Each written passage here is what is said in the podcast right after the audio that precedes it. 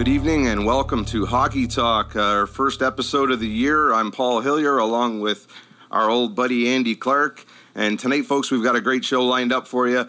We have uh, a little later on, we have Bill Granger, our OHL expert, coming online with us. Uh, but right now, we have uh, former NHL defenseman, former Toronto Maple Leaf, Calgary Flame, and Detroit Red Wing, Jamie Macoun on the line. And Jamie, how are you doing tonight? I'm doing very well, thanks. How are you? I'm doing very well myself. It's great, great to have you on the show, and thanks for joining us. Uh, Andy, did you want to touch on a, a little bit of in the beginning here? Well, yeah, pumped. Uh, it's the first uh, first day of the NHL season, and uh, I know a lot of uh, Toronto Maple Leaf fans are listening, so they'll be pretty excited here to uh, be talking to Jamie Macoun, who had a great 17 year NHL career. Uh, now, Jamie, first thing I wanted to ask you about was we've had quite a few guests on here, such as Dave Poulin, Rich Peverley, Curtis Sanford that uh, something they all have in common was that they were undrafted. And uh, you fall into that category too. Can you tell us a little bit about your pathway to the NHL and perhaps why you uh, were a hidden gem, if we could say that? Well, gem might be a strong word. Uh, I, I uh, when I was younger, I was uh, one of three boys. I was the middle one, and my my older brother, when he was like going into grade nine, was you know six foot, two hundred pounds, and my younger brother was a little bit bigger than that.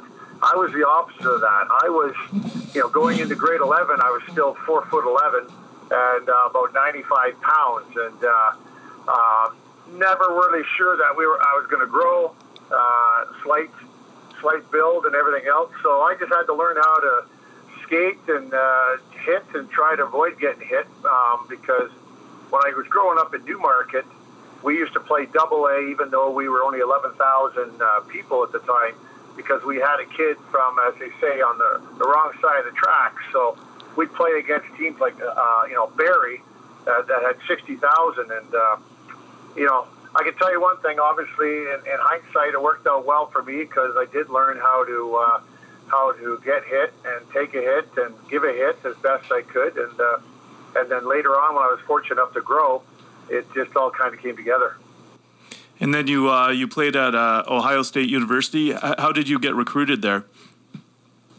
Well, again, because uh, you know, and this is one of these funny stories. My hockey team in Newmarket, you know, we used to have about you know 13 players total. Uh, just a bunch of kids that all grew up together and knew each other, played on the same team with each other for basically about eight years in a row. And we went to the All Ontario Championships you know, six times. We won it five times. We went like three years without losing a game, and uh, would play the young Nats. We play everybody. We're just a bunch of uh, hayseeds that just love to play and uh, and somehow work together. And, and I knew at the time that we had a couple really good kids on our team. Both played center. They're both fortunate enough to go to the OHL, but uh, I was never big enough to, to be even on the radar. And so, fortunately, my grades were pretty strong. And when I finished grade 13, I had you know a number of different schools that were offering scholarships. And for whatever reason, I went down and visited a few, and I saw Ohio State. Even though Ohio State had a a pretty, I'll be honest with you, a terrible arena. It just had such a great uh, opportunity everywhere, everywhere else. You know, it had its own hospital, its own uh, engineering department, its own. I mean, it had everything and I didn't know what I wanted to do uh, as far as uh, after. Uh, well, I was going to say after hockey, but before, was just after you know when I grew up, and so Ohio State seemed like a good fit, and uh, from there, you know, things just uh, tended to, to get better and better.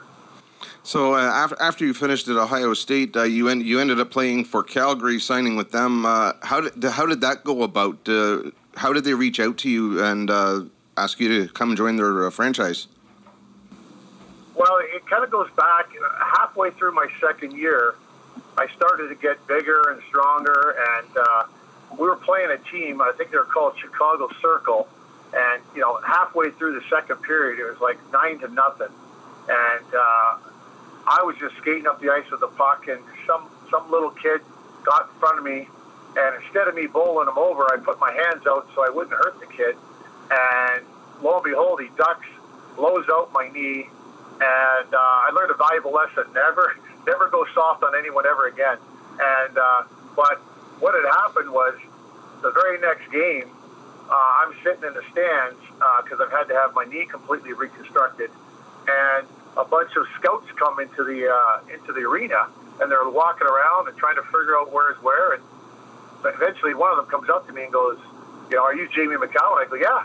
And I go, uh, "You know, who are you?" Sort of thing. And anyways, they start mentioning their their three scouts from three different teams traveling together, and uh, they basically asked me what kind of surgery it was, and I told them what it was, and they kind of looked at each other and said, "All right, well, good luck," and they left because uh, they figured my, you know, the surgery was so extensive that I was never going to come back from it. And uh, the, for the very first time ever, I realized maybe there was an opportunity for me to play in the NHL. And uh, from that point on, I just worked, you know, for the, I should say, I, I was going to say worked harder.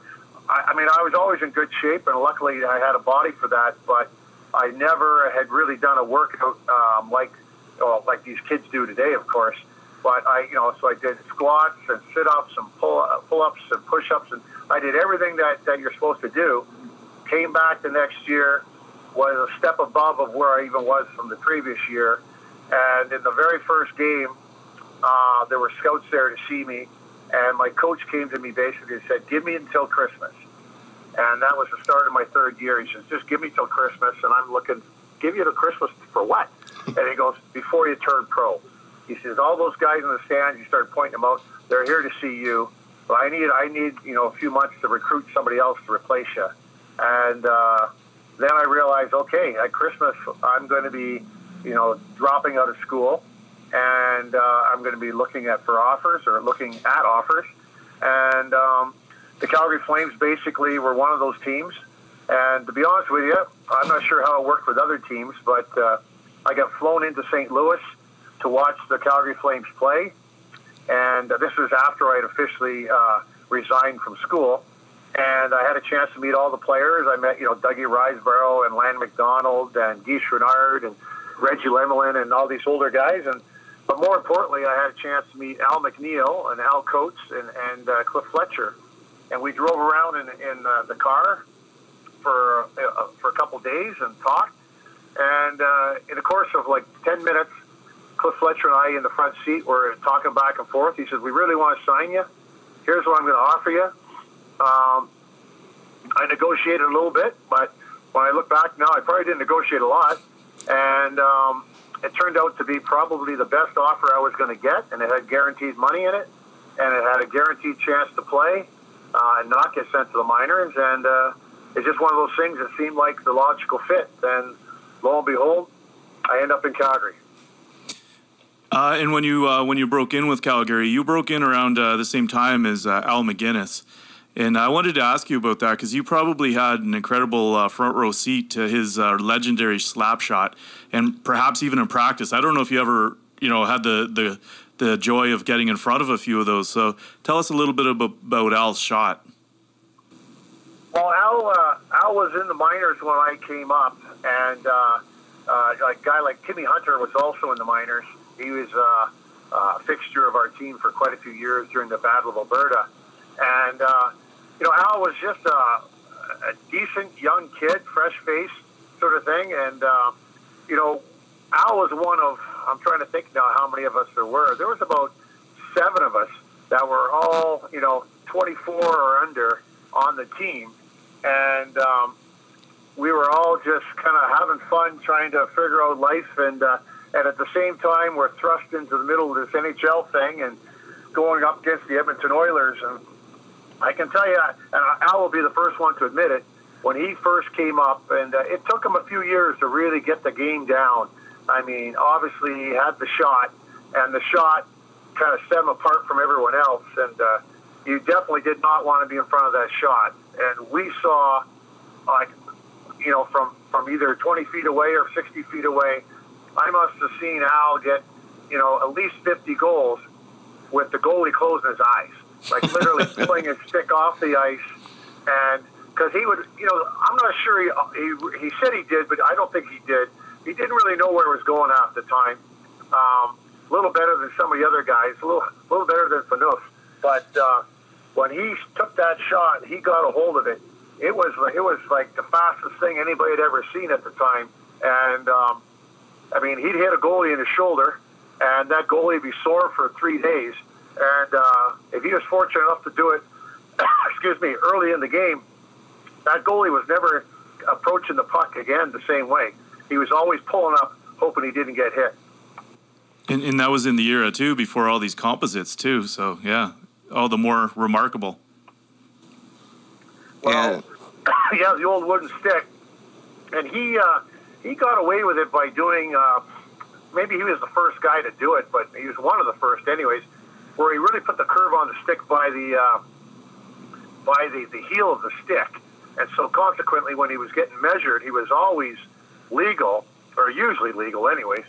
But uh, but the curve on that thing was ridiculous, and everybody on our team tried it a couple times, but we just couldn't figure out how to stick handle it with it. So um, if you were worried about doing a backhand or having a stick handle with the puck, the, his his angle of stick was uh, was pretty difficult to handle. And I guess then later on in your career with Calgary, uh, you, you had some pretty serious injuries uh, back in the late '80s there, and, and then you came back after maybe maybe having only what a 50-50 shot of ever playing again and you come back and win the Stanley Cup with Calgary in 89 how did that feel after going through all of that time and missing a whole year of play to, to win a cup with the, the Flames? And when you may have may not even had a chance at coming back and to do that and be an integral part of that season um, it was uh, it was a bittersweet moment for me for a couple of reasons actually.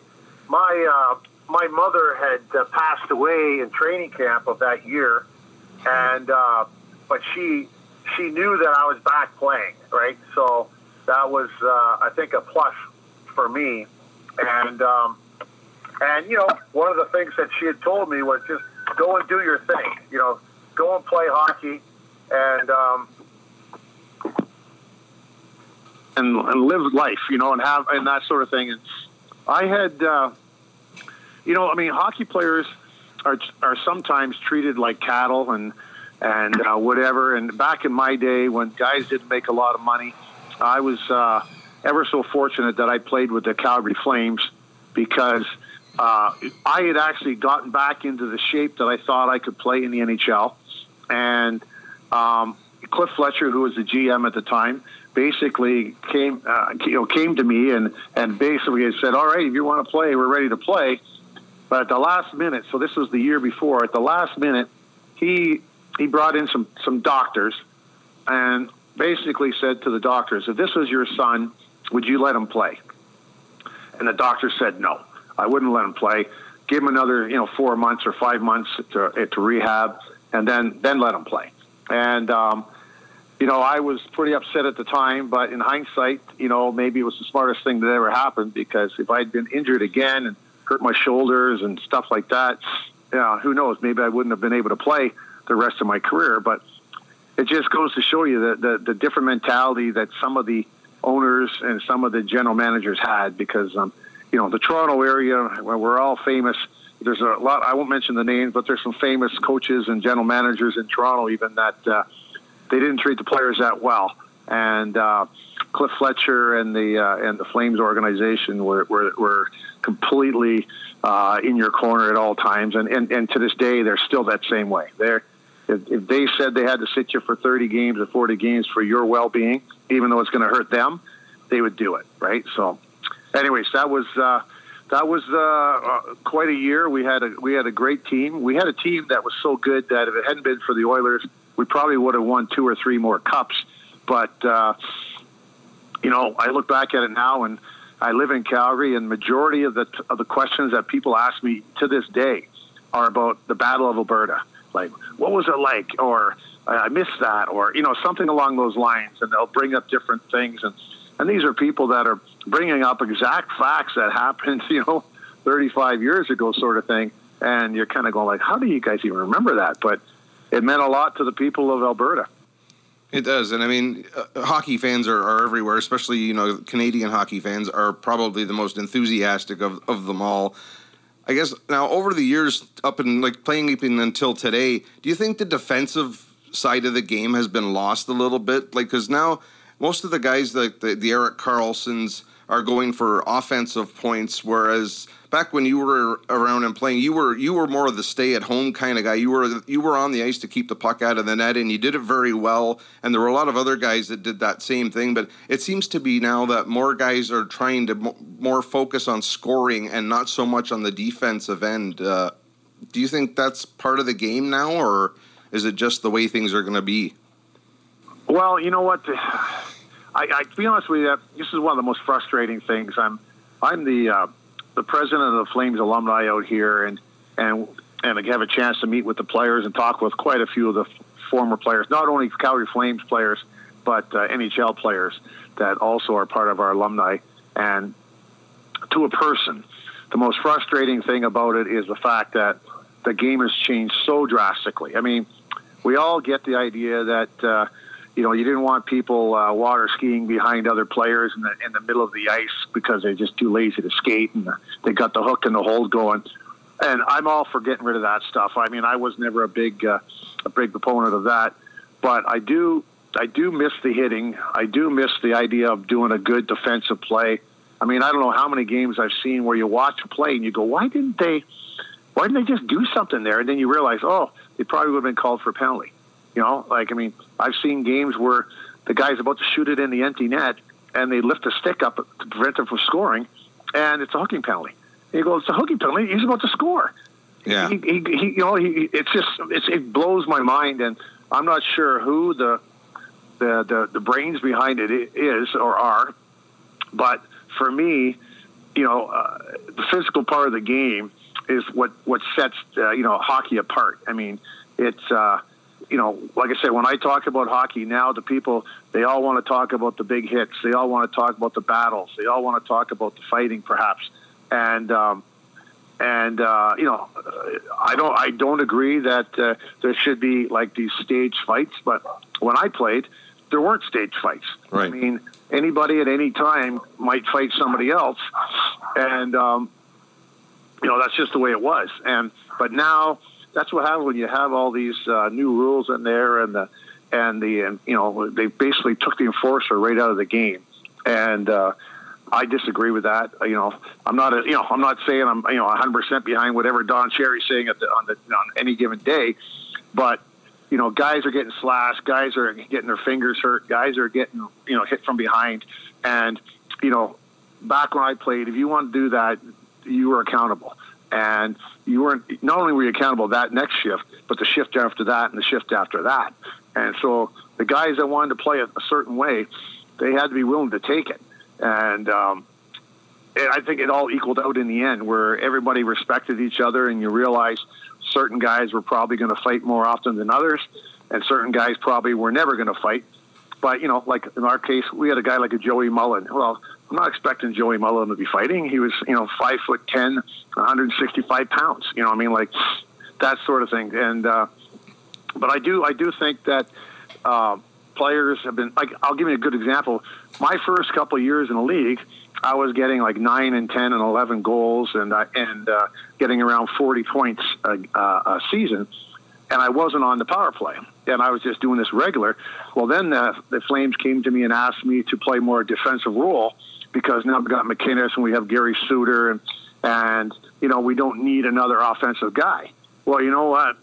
I was happy to play defense. I played a lot. I probably played more than those guys did, but at the end of the day, those guys would play uh, and get paid two, three, four, five times more money than uh, you know a good defensive player would.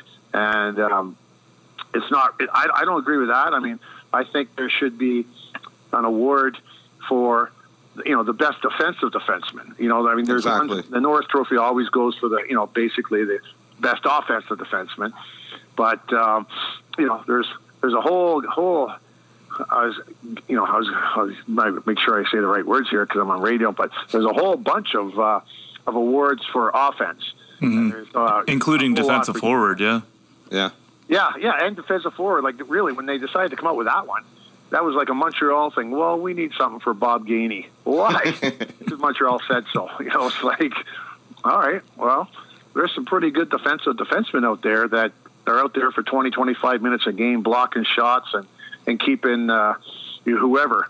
Absolutely. Jaromir Jagr off the off the scoreboard, right? You know, so um, I don't uh, I don't know what the, what to, what to say about that other than um, you know these guys have got a lot of talent.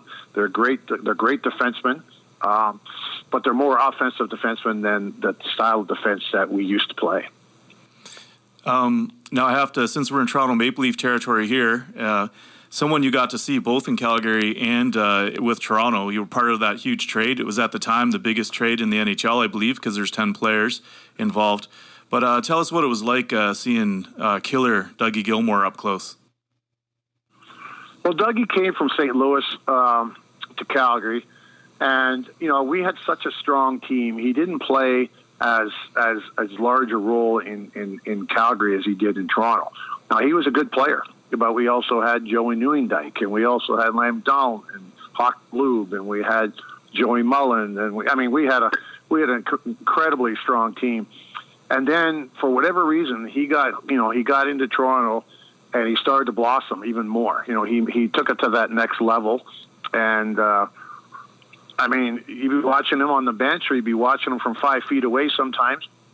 Dipsy Doolin and and uh, you know, like I remember the first year, Lanny McDonald got 66 goal, and honest to goodness, you know, 30 of them like seemed to bounce off 14 things to go in, and you know, it's, when it when it's happening and it's happening, right? You know, and and Dougie just everything just clicked for him for a couple of years there in a row where you know he'd take a shot or a backhand or a, a, he'd twirl or he'd do something, and you know Wendel Clark there it him out doesn't hurt too much, and, right. and uh, Dave Andreychuk and but. Uh, Dougie took it to a new level, and um, excuse me, it's one of those things you just never know.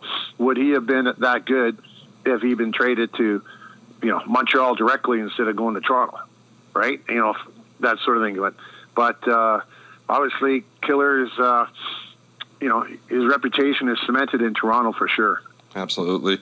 Uh, we've just got a couple minutes left with you here. Um, I guess we'll get into uh, your World Championships with Team Canada. You won silvers with them in 85 and 91. Was that as, as big a deal to you playing for your country as it as it seems to be as for most players that we've spoken to about that? I, I really enjoyed it. I was quite proud to be uh, to be asked. Um, you know, I ended up playing four times for T- for Team Canada and then turned down one and just I had some injuries. I couldn't, you know, but like 85 was for me, it was special because it was in Czechoslovakia, it was in Prague. And, uh, you know, we ended up losing, I think it was five to three in the final, but uh, it was a classic case of uh, too many Chiefs and, and uh, not enough workers sort of thing there because Alan Eagleson was, was sticking his nose in the middle of everything. And we're getting rid of this goalie. We're getting, bringing in a new goalie. Excuse me. Got a bit of a cold here. And at the last minute for the last game, they bring in Larry Murphy and, and Scott Stevens to play. And now these guys are great players, and I had a chance to watch Larry Murphy uh, in person for quite a few years. Great talent, but we basically use those guys. You know, for 25 minutes of the game, they just come over from over, you know, from from uh, from Canada and uh, United States. They had jet lag and everything. And uh, one of the reasons we didn't win the, the gold was because Eagle had stuck his nose in there. And if he just let us play, we probably would have won the cup or won the won the gold. And uh, but having said that, I wouldn't I wouldn't take anything back for anything. It was a it was a learning curve for me. I remember walking down the, the road uh, in Prague for like three hours and going, "Oh my goodness, where am I now? I'm gonna have to find my hotel." And I turn around, I can still see my hotel. I three for three, you know, I'd only gone like three full blocks in three hours. I was just absorbing everything that was coming in. And the guys that were over there the first year, uh, uh, Ricky Vaive was part of it, and Delego and Anderson were there, and and there were some you know some great guys, and a chance to really get to know some of the other players because back in those days you didn't talk to many other players, and you definitely didn't get traded very much because you know that was a shameful thing to be traded. So it was it was it was great to chance to meet some of the other players and and, and learn and realize you know they're human too. Yeah. And uh, right before we go here, uh, do you want to give us your uh, preseason prognostication on who's going to be the big winner uh, this season? Oh, who's the who's the cup winner? Yeah, fans. Yeah. Well, being from Calgary, I can't say Edmonton uh, because you know But Edmonton's got a pretty strong team, and it depends on, on Edmonton's goaltending, I think, really there. Uh, Calgary's had a tough, tough go of it, but, uh, you know, they're one of those teams where last year they had had some better goaltending. They might have had a shot at it. But uh, you would think that Pittsburgh would be back in the middle of it, but it's tough to go back to back, let alone back to back to back. Right. And um, um, I don't know. I think, uh, to be honest with you, I think it's going to be it's going to be someone that no one's expecting. You know, it's it's going to be somebody like. Uh, I, I'd love to say Washington because I think after all these years they deserve to get there, but uh, I don't think they're going to do it either. But uh, I could see somebody, whether it's a, a Dallas or it's a St. Louis or a Nashville. I think somehow it's coming out, uh, out of the west side here, and um, you know Dallas has got a heck of a team, and um, but you know the West tends to beat the crap out of each other, right? Yeah. And so by the time you get to the finals, you're if you're if you can stay injury free, you're okay. But if you're not, you know uh, Anaheim's got a big team, LA's got a big team, uh, you know Winnipeg's got a big team. And, you know there's some there's some big boys out here in the West. So um, I'd love to see Toronto in there, though. Let's put it that way. Uh, for years, I've been hoping that Toronto would, would get get in there and uh, and you know spark spark the the the craziness that happens only in Toronto. But uh, may, maybe that'll happen if all the reporters stay out of the way. Maybe. well, it was it was great having you, Jamie. Thank you for your comments, and it was great talking to you. And uh, maybe we'll get you back on later in the season again. All right. Well, have fun, guys. Thanks Yeah, for talking to It's us. great. Thanks a lot, Jamie. Bye bye. All right. Bye bye. There's Jamie Macoun, former Toronto Maple Leaf, Calgary Flame, and Detroit Red Wing. Uh, we're going to take a quick break here, and we'll be right back in a couple of minutes with uh, Bill Granger to talk some OHL. Apparently, you had like a front row seat when uh, Sidney won the had, had the golden goal. he- he-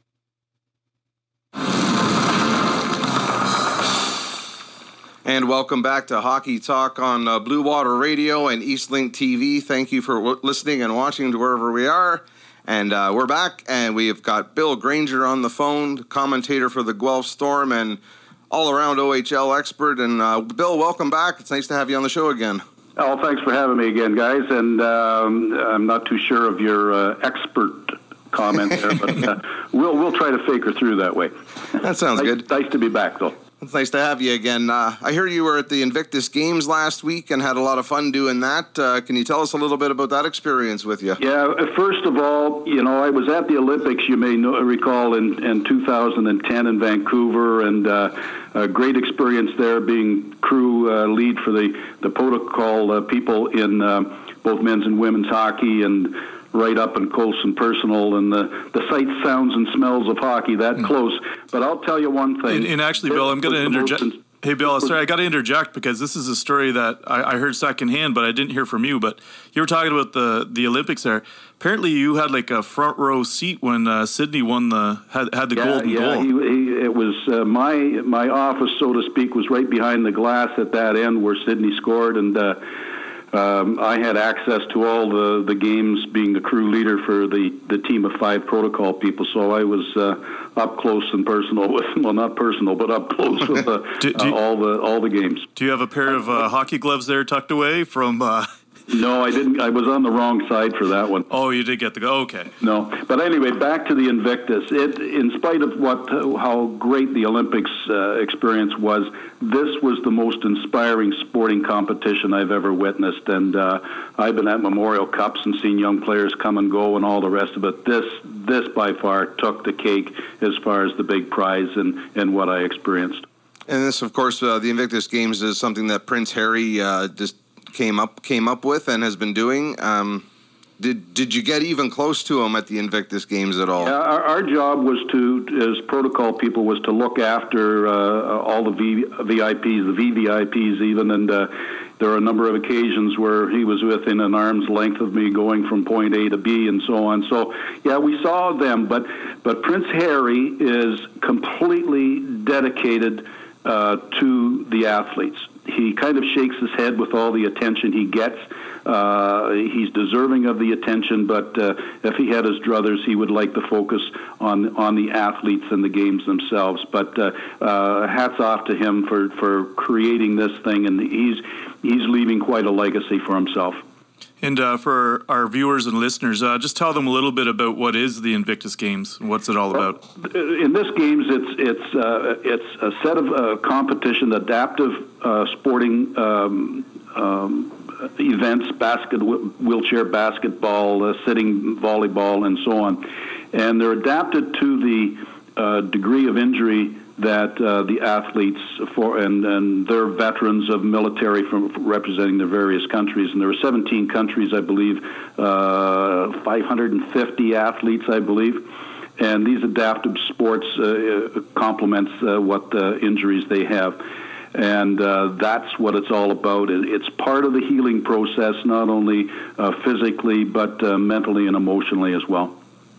Yeah, I have to say, uh, in in my other role in life, I, I, I teach elementary school, and I, I uh, showed some of the footage uh, to some of my uh, grade five and six students, and they were just blown away. It was actually on the day we were doing our Terry Fox run, so it sort of blended in with the the themes there for me, I saw the indoor rowing, and I was just from a purely athletic standpoint, I was blown away with some people that had only one arm and what they were able to do on that rowing machine was just unbelievable. Yeah, it's it's that's that's the inspiration that that I talked about uh, in my opening remarks, and uh, um, it, it's just incredible. Sometimes beyond words, but. Uh, uh, these people, men and women alike, uh, uh, compete for themselves, compete for their teams, represent their countries, but are they ever um, uh, supportive of supportive of one another?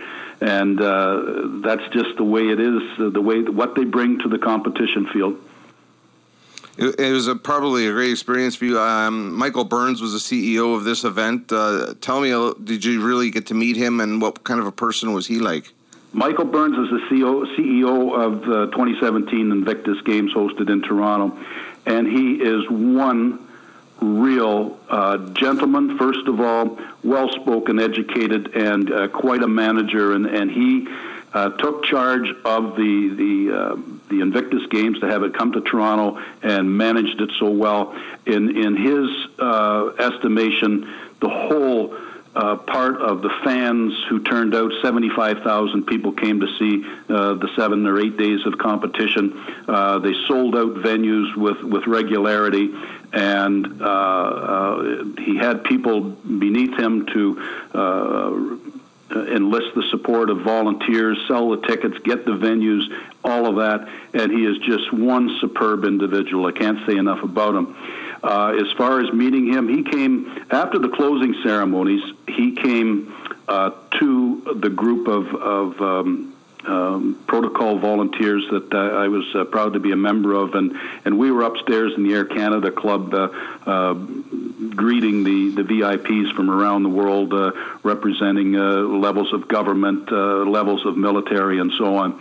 And he came down to our after discussion and, and just said, You guys were part of a, a larger team of volunteers who just absolutely hit it out of the park and, and were such a big part of of making the games come off uh, so well. And where it was important for the VIPs uh, and and the protocol crew who worked uh, with them and greeting them, it, where it is important, yeah, you're pressing a lot of flesh, you're you're uh, smiling and greeting and, and putting on the best face for Canada that you possibly can. But what was underscored to us is these are the people who will make the games continue, who will uh, enable the funding uh, to go forward uh, for a fourth, fifth, and uh, sixth, and all those other years down the road that uh, uh, Harry has set the path for. And you got to meet a lot of the athletes. did you see a lot of expressions from the athletes and their families, maybe even about how, how happy they were that to be involved in this? Because this has to be a big deal for them. You know, some of them had some severe injuries that have happened in the past during battles, and this looked like they were thoroughly enjoying themselves just doing this. Yeah, what we learned right from the, the get go was that uh, when there's a devastating uh, injury to uh, one of the soldiers, uh, uh, whatever field they, they were in in the military, it was also an injury to the family. And these games were as much about uh, rehabbing the families as well as the as the athletes themselves. And it's it's a, a family uh, group, and there's a picture that I have uh, uh, sent up there that shows a greeting of fam to a couple of, of families to uh, their their fathers and, and spouses who uh, finished the the wheelchair basketball for Team UK, and it was just so wonderful to see. And and you mentioned earlier about indoor rowing. One of those pictures was uh, a very familiar face and very popular athlete uh, at the games in indoor rowing, as well as uh, the uh, wheelchair basketball. And you've got a picture of him. And I, I took a moment to go down and shake his hand and congratulate him. And uh, and he was one of the stars of the the show, so to speak. But uh, it's it's all about families and the athletes competing and supporting one another. Sounds like a true, uh, truly tremendous experience. Uh, we should probably shift gears and uh, talk a little OHL here. Uh, sure. Maybe start with a team that you've probably uh, got a good eye on so far is the Guelph Storm. How are things looking for them so far? Well, not not bad. Uh, they they're on a modest two game winning streak. It's it's only coming into the third weekend of the league play, but they've looked better each time out. They've got a road win under their belt, and uh, they were scoring some goals. And a six three victory over Saginaw on their last outing last Saturday. So that's a very positive sign for them. They are a bigger and stronger uh, team this year. Uh, the guys from last year's team that are are still on the roster uh, have to be a year better, not just a year older, but a year better. Um, and the coaching staff uh, under George Burnett has done a great job in, in bringing in uh, um, players like the to make them bigger and stronger, like Zach Poirier, a forward. He's big and strong, not so big, but uh, very strong. Mark Shoemaker on the back end, six two and two twenty, really inc- helps increase the size of the. Um, and the experience of the, the back end for the Storm, and uh, making a move to acquire Owen Lalonde, who was the second pick behind Ryan Merkley in the 16 draft, the entry draft, was quite a coup as well.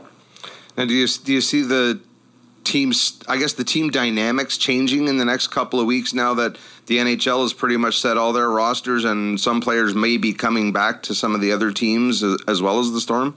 Well, as far as the storm goes, uh, they had some players away at camp who, who came back. Uh, unfortunately, there were some injuries, uh, most notably uh, Givani Smith, who has got a high ankle sprain that's going to com- keep him out for at least the next two weeks. But Liam Hawel missed a couple of games last week, and uh, as, no, um, another player, uh, his name skips my mind right now. It'll come to me, but he's back as well and he that that is going to mean so much to to the team. But they had last weekend four frontline big offensive players out of the lineup. When they're all back, it's going to be uh, an effect on on players perhaps who were here last year uh, that aren't going to be on the roster come uh, um, you know a week or two down the road when uh, uh, Smith is back. Uh, but um, Nick Deakin-Poot, as an example, he has left the team. He was put on waivers and cleared, and he's now playing in the Q. So uh, that's the kind of thing that's going to happen, and there may be one or more uh, players like that who are currently playing for the Storm who won't uh, be here in a week or so. Now, uh, your partner in crime uh, when you're calling the Guelph Storm games is uh, our own Steve Fitzsimmons who uh, our, our, viewers on TV will notice uh, his, his seat's empty right now because he's actually uh, helping out filling in with the Owen Sound attack. So, uh, what are your, what are your thoughts on the attack this year so far? Well, when you start to look at uh, the, the, Western uh, Conference contenders, you have to put Owen Sound in there. They're sixth in the conference right now with five points but they've only played three three games, and in those games they're undefeated in regulation. They're second in winning percentage with uh, 83.3. So uh, you know, out of the gate very well. Uh, limited numbers of game, the fewest number of games actually played uh, in the conference with a couple of other teams.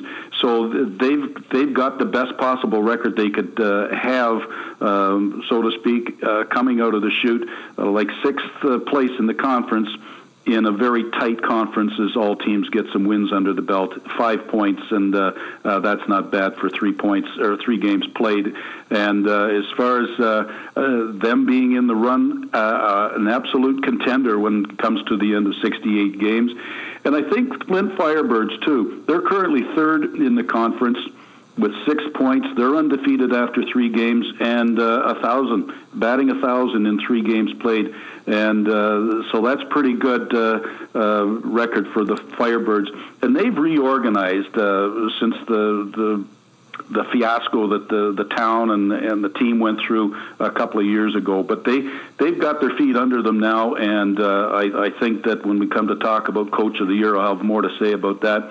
And an interesting game tonight is uh, Sarnia in Owen Sound tonight. That is they they too in my book they've only got one regulation uh, loss in four games, uh, and what I like about their record so far, in, in, uh, other than the, the point production, is the goals for 18, and they have the best goals for and goals against differential of eight in the conference. They've got six points and sitting in fourth spot, but uh, uh, they they're going to be in that upper tier of this conference uh, uh heading into the the final uh, weeks of the season.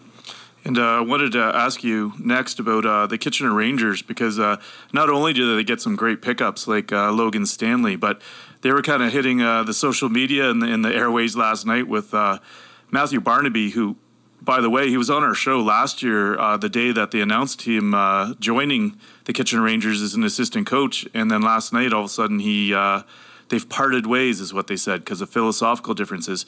So, what's going on with the Rangers, and do you have any any, any well, insights I, I, on? I can't answer you that yeah. on that, uh, but a, a, fellow you should uh, may, perhaps give a call would be Mike Farwell, who's the radio voice of the Rangers. Um, but the Rangers are again are good out of the gate, aren't they? Uh, they are. Currently standing in top spot in the West, but uh, uh, there's some areas of their their team where there may be a little suspect, name, namely in in goal and uh, we'll just have to wait on them.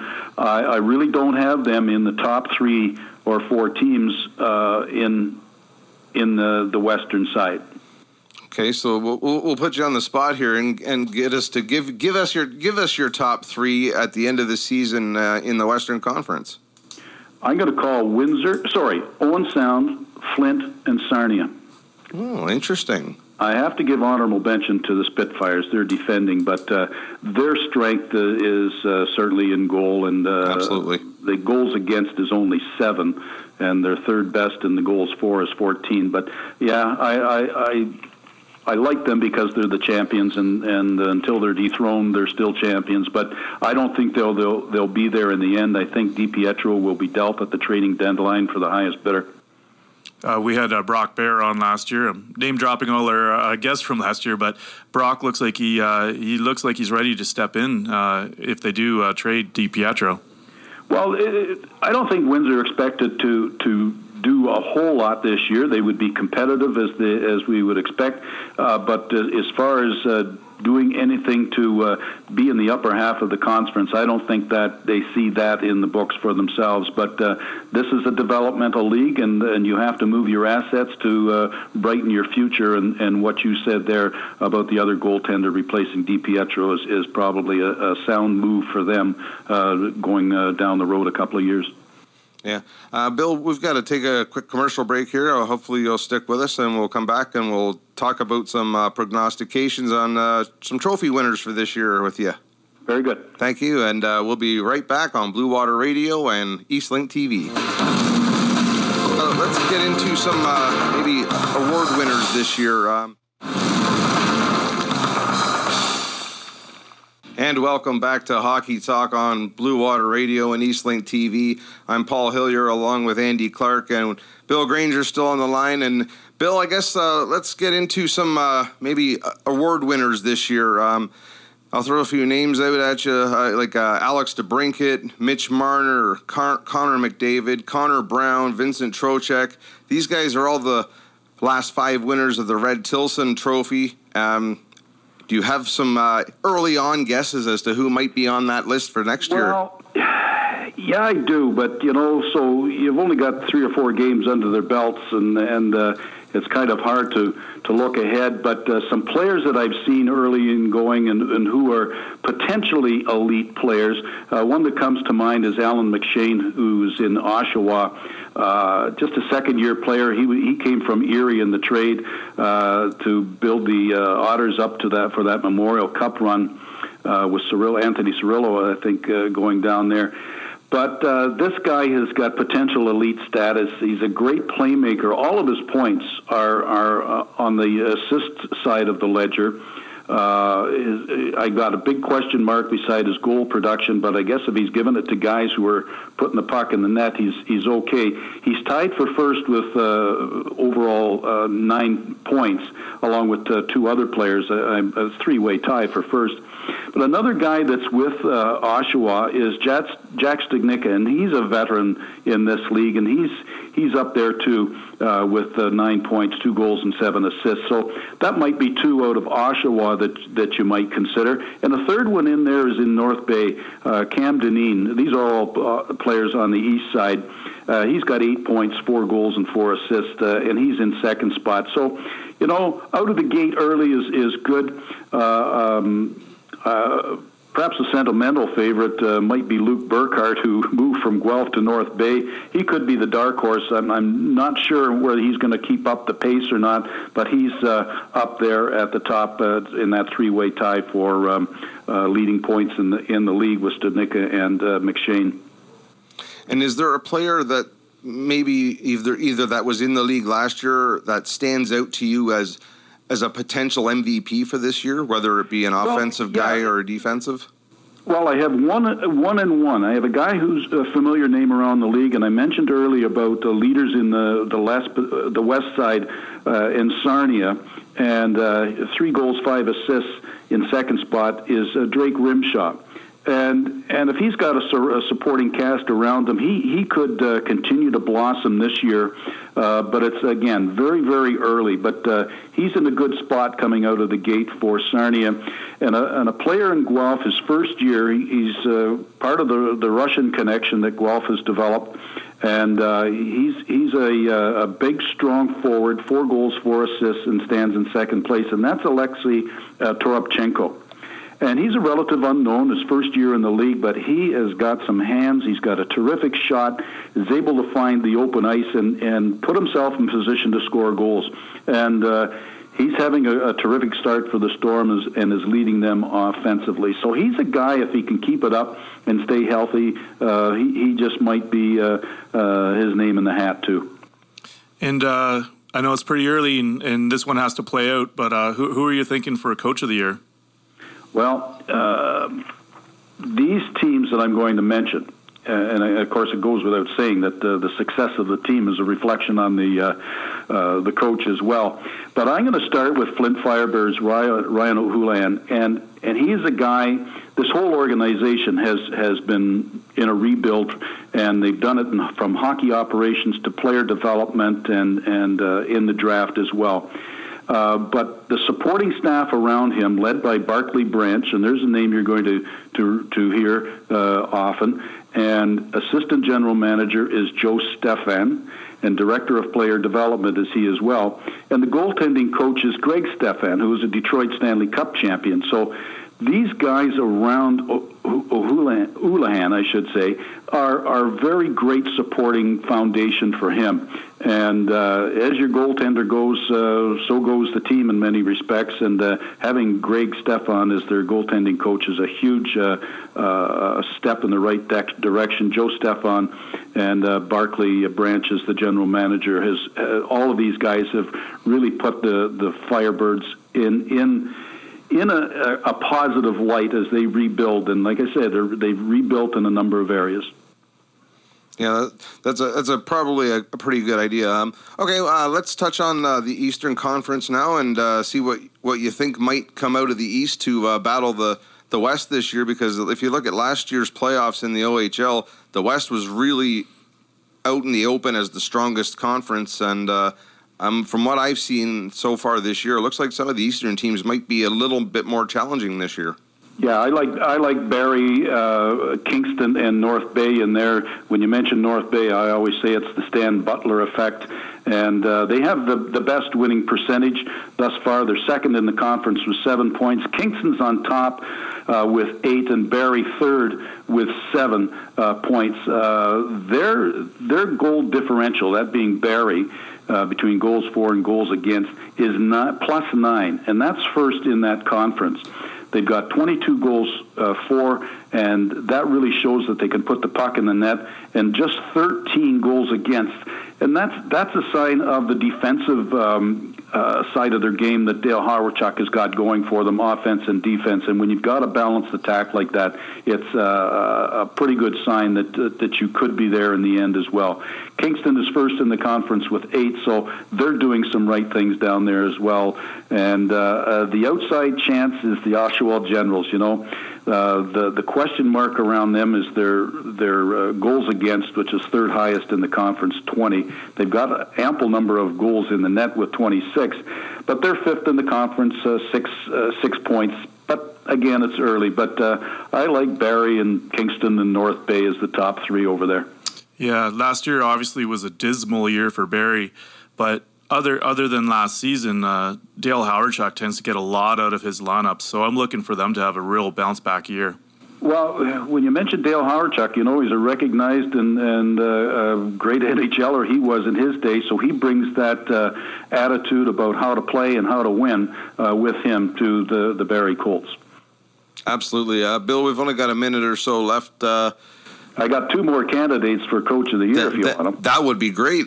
Well, you mentioned Kitchener Rangers. Jay McKee, he's another guy like uh, Dale Hawerchuk with a wealth of playing experience. 14 years in the in the National League, Stanley Cup Finals, Eastern Conference Finals, uh, three years. He won the Bill Masterton Trophy in 204, and, and that's for perseverance and sportsmanship and dedication.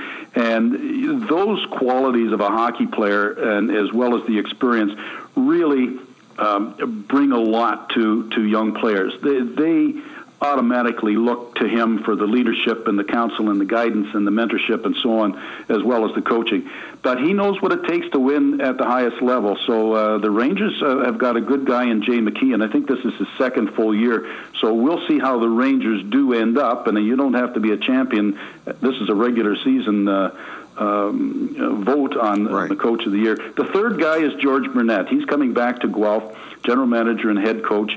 Uh, he's made moves, like I said, to bring in bigger, stronger guys, and I mentioned a few of those earlier. And he's got the potential to make the Storm the most improved team in the OHL this season. So they've been 10th in the conference for two years in a row, so they got nowhere to go but up. They're still a young team, though, and uh, they got a head uh, scout in Wade Branch. There's the branch name again. And he brought along Jake Grimes uh, with him, who was uh, with him in Belleville.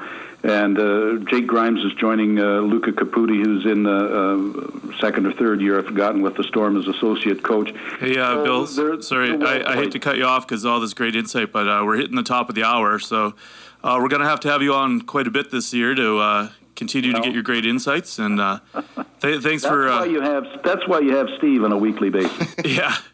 But yeah, we look forward to talking to you again, Bill. Thanks for uh, thanks for talking OHL with us. okay, you're welcome, guys. Take care, Bill. Bye now. Thanks.